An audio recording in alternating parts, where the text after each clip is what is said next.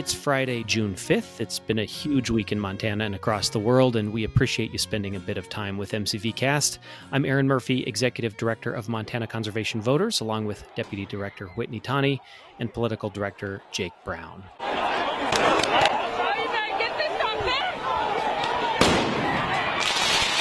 Today we'll be addressing the worldwide demand for racial justice and equity, a movement that has boiled over following last week's murder of George Floyd under the knee of a white police officer. The sounds you are hearing now are from Lafayette Square on Monday in Washington, D C, when federal officers removed protesters from the park they own using tear gas, rubber bullets, and brutal physical force. Lafayette Square, by the way, is a national park, which means it's open to everyone who wants to peacefully exercise their First Amendment rights. And that's what was happening when Donald Trump decided to visit historic Saint John's Episcopal Church, uninvited and unannounced, for a photo op.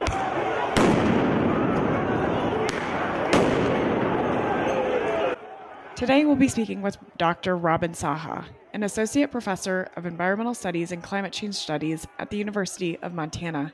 Robin is a leading environmental justice scholar and an activist. He's also the president of the board of directors for the Montana Conservation Voters Education Fund. Yeah, Whitney, we'll be talking to Robin about why racial justice and equity is linked closely with the conservation voter movement. While it may be obvious to some, others find it helpful to understand why environmental justice is racial justice. I've learned a lot from Robin over the past year, and we look forward to having him help us unpack what's happening and what you can do to affect important change wherever you live. Of course, it's been a big week for politics in Montana, too, with another primary election in the rearview mirror. That means it was a very big week for Jake Brown. Before we get to today's discussion, Jake, what are the key takeaways from Tuesday? Well, first of all, a record number of Montanans made their voices heard last Tuesday in the primary election, and fortunately for us, that means one hundred percent of M C V-endorsed candidates also made it through their primary elections and will advance to the general election in November. Uh, here's a quick rundown on a little preview for the general election ballot. In the race for the U S Senate, Governor Steve Bullock will face Montana's junior senator, Steve Daines, uh, who actually led the charge on the largest reduction of protected public lands in Montana history. Senator Daines is getting a lot of credit these days for the Land and Water Conservation Fund finally having some momentum and looking like it's going to be permanently and fully funded. As a reminder, Senator Tester is also an original co-sponsor of that legislation. But just working on L W C F doesn't make you a public lands champion. Here at M C V, we expect more. So if Senator Daines wants to be a champion for our public lands, he shouldn't be supporting a public lands foe heading up the Bureau of Land Management. He shouldn't be leading efforts to release wilderness study areas without the consultation of Montanans. And he most certainly shouldn't be writing letters asking the Interior Department to stop collecting the oil and gas royalties that make the Land and Water Conservation Fund possible. Yeah, that's right, Whitney. In the race for Montana's only seat in the U S House of Representatives, former state legislator Kathleen Williams will face failed two thousand eighteen U S Senate candidate Matt Rosendale, a Maryland transplant who has repeatedly called for the transfer and sale of our public lands. Let's not forget Matt Rosendale plus Montana politics equals a game of musical chairs. He first ran for Congress back in twenty fourteen, losing in the primary election to Ryan Zinke. So Rosendale ran for state auditor in twenty sixteen and won, but just a few short months into his four-year term, he announced his run for the U S Senate against Senator Tester, and as Jake mentioned, despite getting Donald Trump to visit Montana four times on taxpayer dime, he lost. Maybe that's because Matt Rosendale skipped a debate, misused taxpayer dollars, and had to defend his support for selling off public lands, and had a pretty tough time even trying to pronounce the name of our state. Now he's running for Congress again. Rafe Graybill, Bullock's chief legal counsel, won his competitive primary and will face former state representative Austin Knudsen in the race for Montana Attorney General. Knudsen and his family made waves in northeastern Montana when they sued to block access to a public veterans park in Culbertson. Murph, Whitney, does that remind you of uh, anyone else? State legislator Shane Morgeau won his primary election and will go up against Troy Downing in the state auditor's race. Um, Downing was actually convicted of poaching when he lied about his California residency to buy in-state hunting license. Candidate for Secretary of State Bryce Bennett didn't have a primary opponent, but we did learn who his general election opponent will be. Christy Jacobson won the six-way competitive Republican primary and will face Bennett in the general. Christie is the chief of staff for Corey Stapleton. So it'll be interesting to watch how she talks about some of the blunders that have happened in that office in the past four years. Monica Trinnell, candidate for public for the Public Service Commission District four, won her contested primary and will be up against a familiar name to the conservation world, Jennifer Fielder. Fielder has been one of the most outspoken proponents of a federal lands transfer and is the C E O of the American Lands Council. Let it also be clear that although Fielder may have worked on some net metering legislation in the state capitol as a legislator, she does not have a background in energy. In fact, this is so out of left field, or should I say right field, that it looks suspiciously like she is trying to just get the P S C salary so she can continue to visit her friend in Texas, country singer Randy Travis. Remember how she got in trouble this last session because she missed a full week of votes and didn't hold hearings as the chair of the Fish and Game Committee for most of the month of January because of a trip down south to visit her friend. That may sound like I'm picking on her, but Montana's legislative session is only ninety days, so missing a week matters. Yeah, that's right, Whitney. Um, I think generally we're excited that all of our endorsed candidates won their primaries, but it's also just worth noting that every single one of their opponents has an absolutely terrible record on public lands and conservation. This is, without a doubt, one of the most anti-public lands and anti-access tickets that we've seen. And I think we're going to have a lot of work cut out for us in order to make sure the right candidates win in November.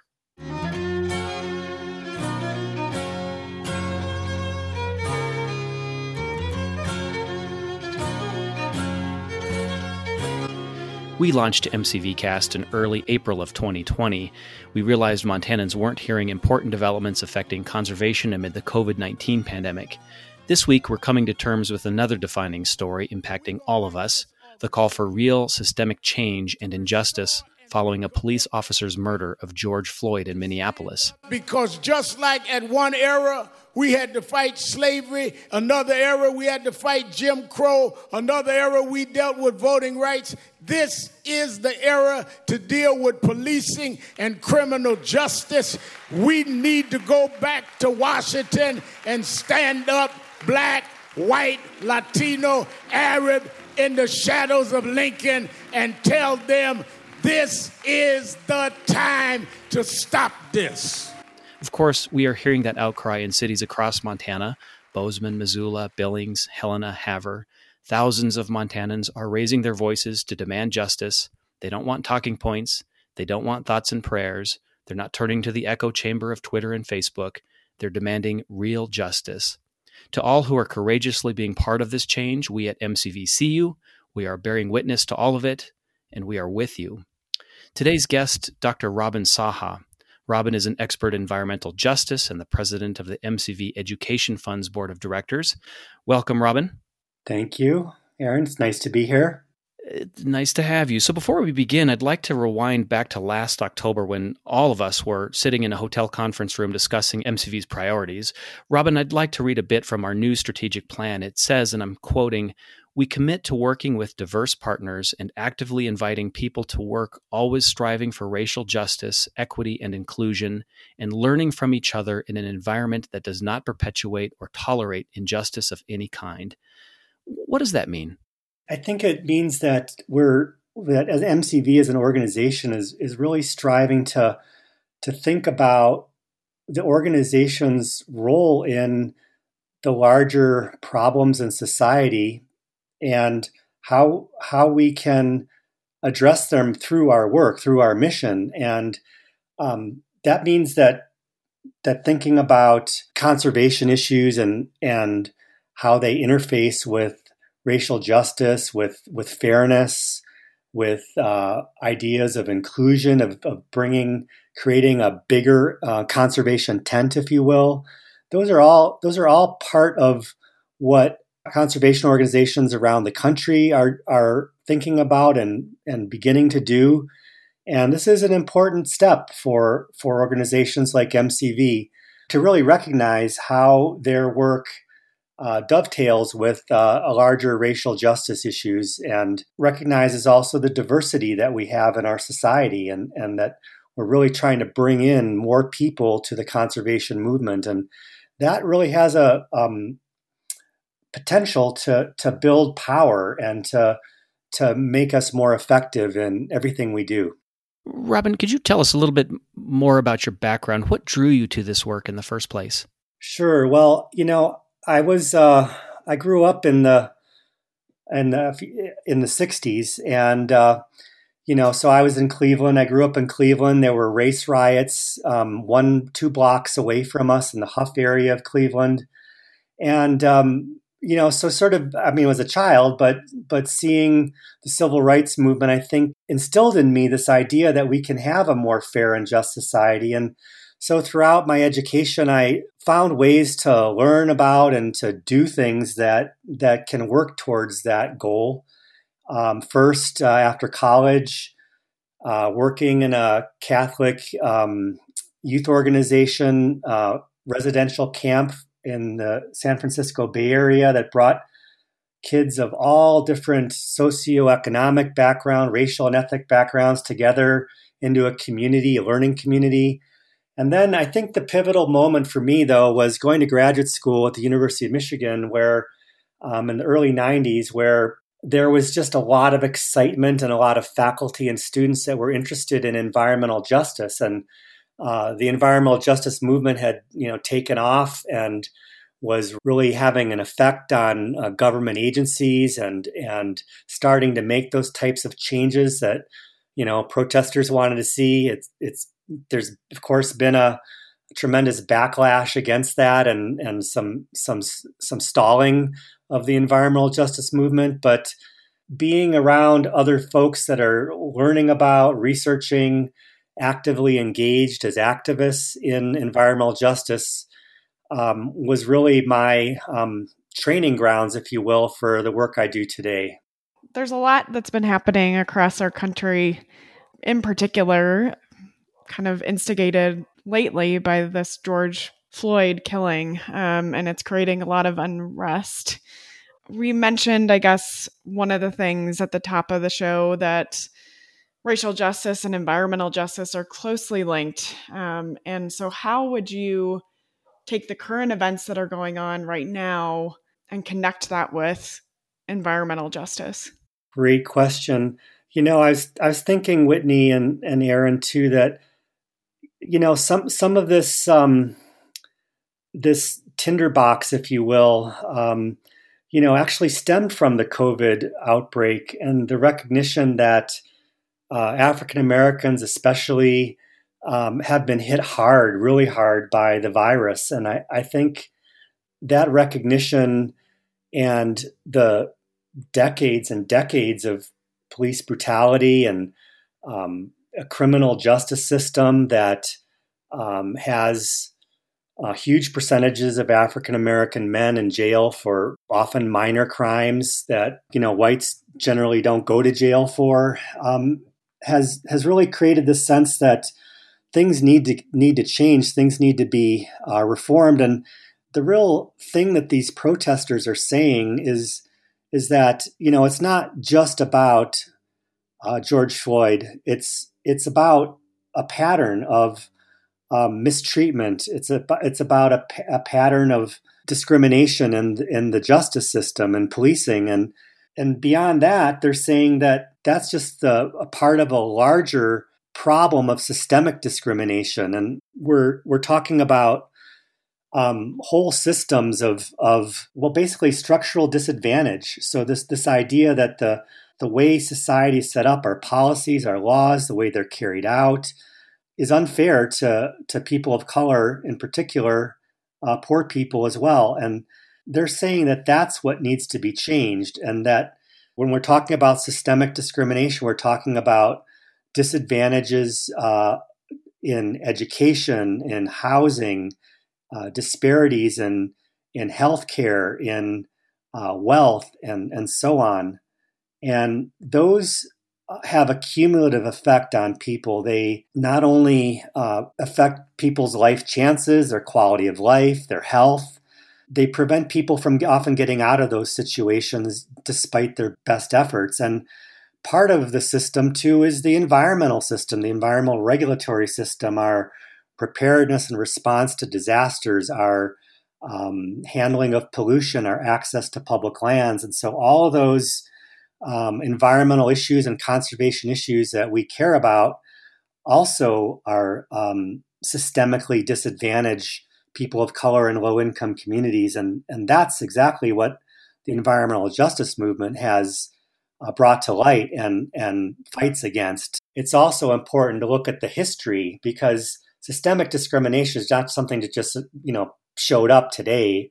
It's something that's been around, you know, since the founding of the country, before the founding of the country, you know, with slavery, with, um, you know, lack of citizenship for for Native Americans, um, lack of ability to vote. You know, we could we could add women, uh, discrimination against women to, to some of these issues as well. So if we want to build a, a more fair and just society, we need to, to confront systemic discrimination. And, you know, in our wheelhouse, conservation and environmental issues are part of those, and, and they do have a unjust aspect to them as well that that um, is important to take a look at and, and think about and work on.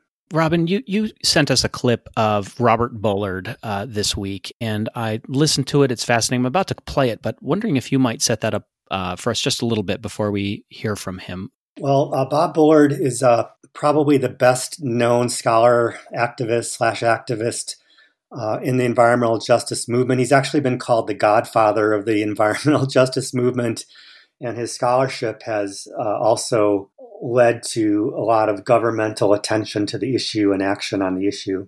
There are lots of uh, struggles around pesticides and farm workers, around uh, communities that are struggling uh, against highways being built through their communities, and with uh, petrochemical plants, et cetera.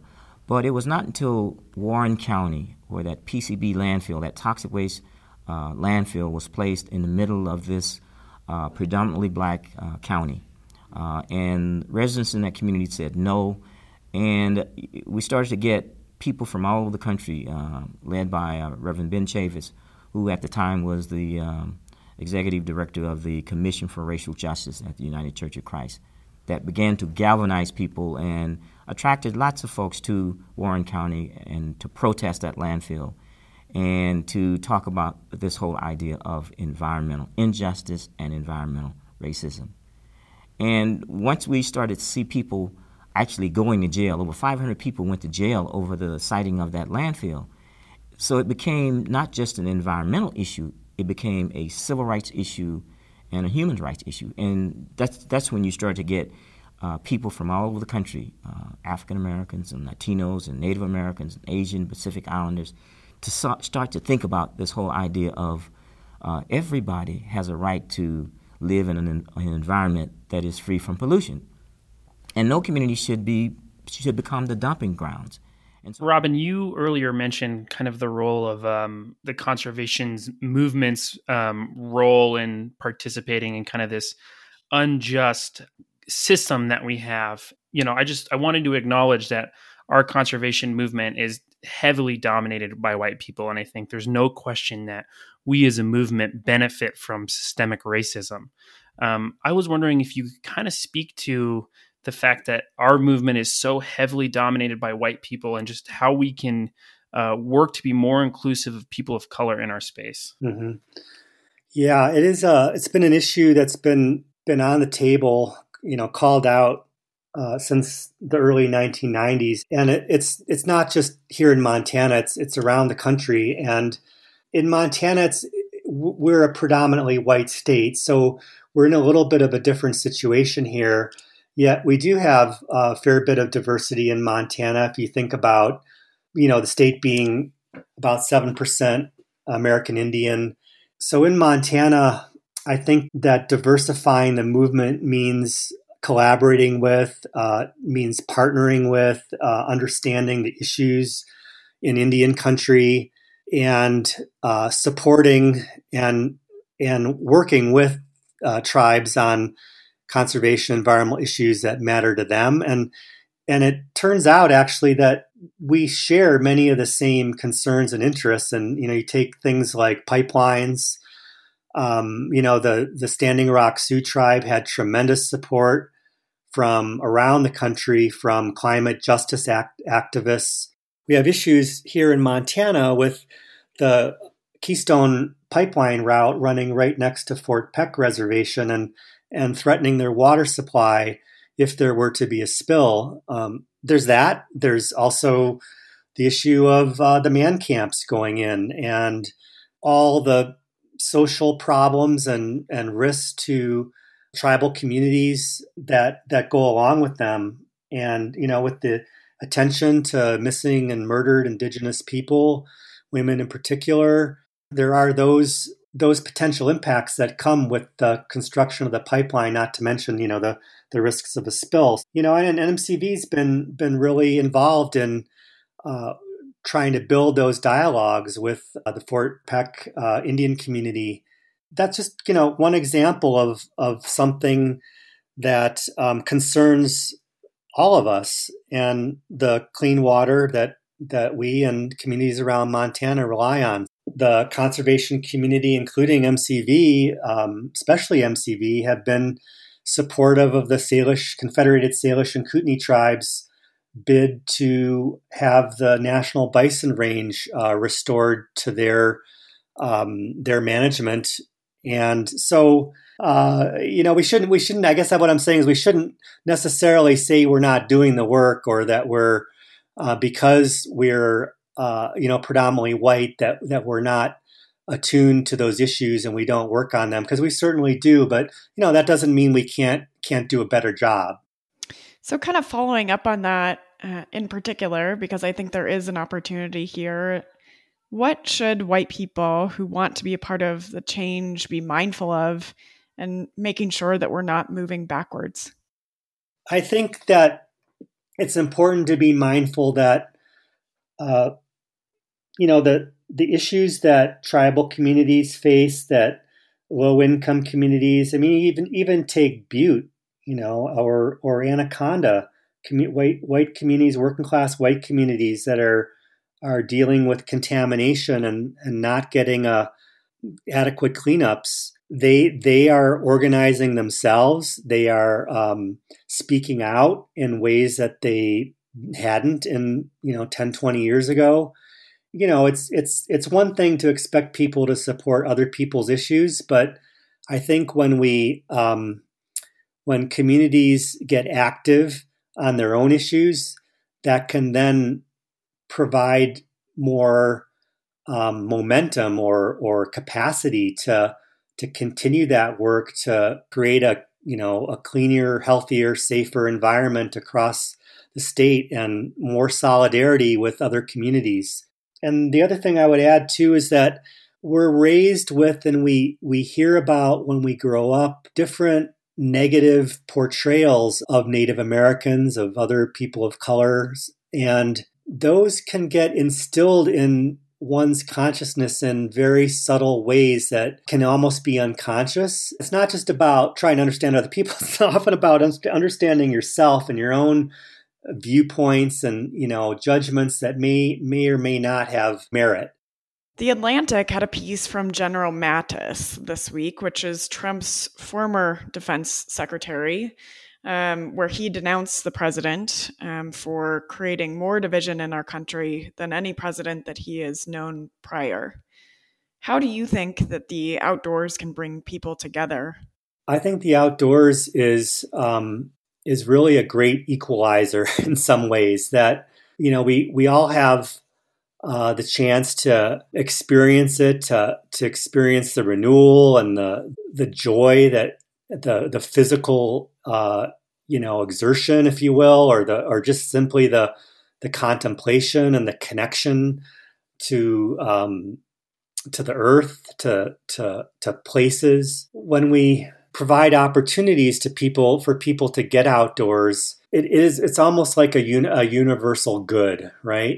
Not everybody has the opportunity to to get outdoors, to uh, to recreate, and Montana certainly has tremendous opportunities for outdoor recreation, and there are there are folks that that really have a hard time with um, taking advantage of that. You know, who are, say, single parents or working multiple jobs. So we need to be thinking, you know, not just about uh, continuing to provide access to um, wild places and, and places outside the city, but also places within our own communities. And so to, to really bring people together, we need to have different ways people can get out there. One thing that's really exciting about Missoula is, is that there is an ordinance that there must be a city park within half a mile of of every residence in, in Missoula, so you can get to them. And so when we start thinking about, you know, outdoor recreation and access from a racial justice lens or, or economic justice lens, we we need to think about um, our urban parks and and providing recreational opportunities in our in our cities and, and our rural areas too. I guess I'm sort of curious, Whitney, where, what, what you were thinking about that too. I'd like to know what your thoughts are. Yeah, I think that why I'm super passionate about our public lands is because of the accessibility. Um, I think that we saw a lot of that happening um, when President Obama was in office through national monument designations. And what was really neat about that too was that he was designating places that people of all different backgrounds mm-hmm. really cared about. But a lot of the time there was kind of some outdoor element to it. Not always, but I think it was a way of honoring kind of that history um, and bringing people together to understand further about kind of the trauma of what has happened in this country um, and how to deepen our understanding and also be aware that we do have white fragility. Mm-hmm. Yeah. I mean, Well, it's so, it's so important that the federal government adequately fund our public lands, our national parks. One thing we, we do need to, as a conservation movement, need to be working on and aware of is that fewer people are are getting outdoors and, and camping and hunting and recreating. I don't know if that's the case in Montana, but as a nation as a whole, when you don't have that a contact with nature, you know, there's less of a tendency to invest in protecting nature as well. Robin, as we continue to watch what's happening around the state and country and world uh, with these protests and this call for change, any closing thoughts on your end on what we can do, what we should keep in mind, and how the conservation voter movement is linked with racial justice and equity? It's worthwhile thinking about that the United States will be majority minority in less than twenty-five years. And there are several states that are already uh, majority minority, if you will. So this growing diversity really requires that the conservation movement be attuned to the conservation issues and concerns of a, of a diverse electorate, increasingly diverse electorate. And it's actually a tremendous opportunity to build a broader constituency for conservation and an opportunity to build power. And gaining support for and building a broader conservation movement, creating a bigger conservation movement or a bigger tent, if you will, uh, definitely requires understanding the experiences and concerns and, and in many cases, the historical injustices uh, of people of color. You know, their viewpoints are very much rooted in their historical experiences of injustice. So in being more successful in the future, uh, conservationists, conservation organizations like M C V uh, will, will really do well to um, to carry out those those statements like the one we started with. And they'll they'll find success in building support for conservation priorities by bringing in those voices that have uh, not always been heard or listened to. Doctor Robin Saha is Associate Professor of Environmental Studies and Climate Change Studies at the University of Montana. Robin, thank you for your leadership and for your scholarship and for your time with us today. You bet, Aaron. It's been great being with all three of you. Again, Doctor Robin Saha is president of the M C V Education Fund's Board of Directors. The M C V Education Fund is a nonpartisan five oh one c three nonprofit organization, and it's worth reading its mission statement. The Montana Conservation Voters Education Fund engages all Montanans and their communities by empowering them to protect our clean air, clean water, public lands, and voting rights through education, mobilization, and the power of grassroots advocacy. As always, we cover conservation headlines on our podcast and to make sure important news doesn't get overlooked. This week, we're tracking a few stories like the purchase of ninety-seven acres surrounding C. Ben White fishing access site on the West Fork of the Bitterroot. This purchase will allow for access to adjacent Forest Service land, increased amenities at the access site, and will also prevent the land around the fishing site from being developed into a subdivision. This purchase will allow for access to adjacent Forest Service land, increased amenities at the access site, and will also prevent the land around the fishing site from being developed into a subdivision. This purchase by the state of Montana was made possible by a private landowner and is a great example of conservation in the public interest. The purchase will be in front of the land board for final approval in the coming months. Thanks to the landowner and everybody else who made this purchase possible. In a late development, President Trump on Thursday quietly signed an executive order to waive environmental regulations to speed up controversial projects like mines, highways, and even pipelines. The reason, he says, is because of the current economic emergency, those are his words, brought on by the covid nineteen pandemic. There's a bit of hopeful news as the Trump administration continues to disregard decades of bipartisan laws to protect our clean air, our clean water, and our public health. Developers are expected to have to prove that they are indeed operating in an emergency, something courts get the final say on. Another blow was dealt to the controversial Keystone X L pipeline as the Ninth Circuit Appellate Court ruled against the Trump administration, which had requested a stay order on the earlier decision, saying that the Army Corps of Engineers had failed to consider impacts on endangered species like pallid sturgeon. The administration requested a stay on the order, citing a pause on the permit program could delay the construction of pipelines needed to deliver important fuel to some critical destinations such as power plants. The two judges ruled against the government and have continued to block the pipeline for now. We'll continue to track this story for our listeners and members in the future. In better news, Glacier National Park will partially open for recreational access on Monday, June eighth. The west gate entrance will be open until four forty p.m. each day so visitors can access APGAR and the Going to the Sun Road. This is episode ten of M C V Cast, which means this show wraps up our very first season. We will be back next week with a bonus episode featuring former Governor Brian Schweitzer. He's always good for some unique insight. And in a couple of weeks, we'll be back with season two. A huge thanks to all of our listeners and financial supporters for making this podcast a success. If you missed an episode, all ten episodes are available on our brand new website, m t voters dot org. Just click on the podcast button and you'll find links to every episode or wherever you get your podcasts. Please tell your friends about the show, give us a like or review. All of it helps us out. As we get ready for season two, we'll have plenty of news to share with you via our social media channels. Please find us on Facebook, Instagram, and Twitter, all at M T Voters, which is M T V O T E R S. We're also on YouTube. I also just want to give a shout out to all of the M C V members who make our organization a success, and especially to the ones who have contributed to our political work through the M C V Action Fund. Thank you, and if you haven't contributed recently, we invite you to do so at m t voters dot org slash donate. For Whitney Taney and Jake Brown, I'm Aaron Murphy. We'll see you very soon, and we'll leave you this week with M C V's endorsed candidate for governor, Lieutenant Governor Mike Cooney, addressing voters with his running mate Casey Schreiner after his victory on Tuesday night. Uh, we need to prepare ourselves to run against Greg Gianforte because we know that his vision of Montana is not the vision Montanans want. And it's our job to make sure that that doesn't happen.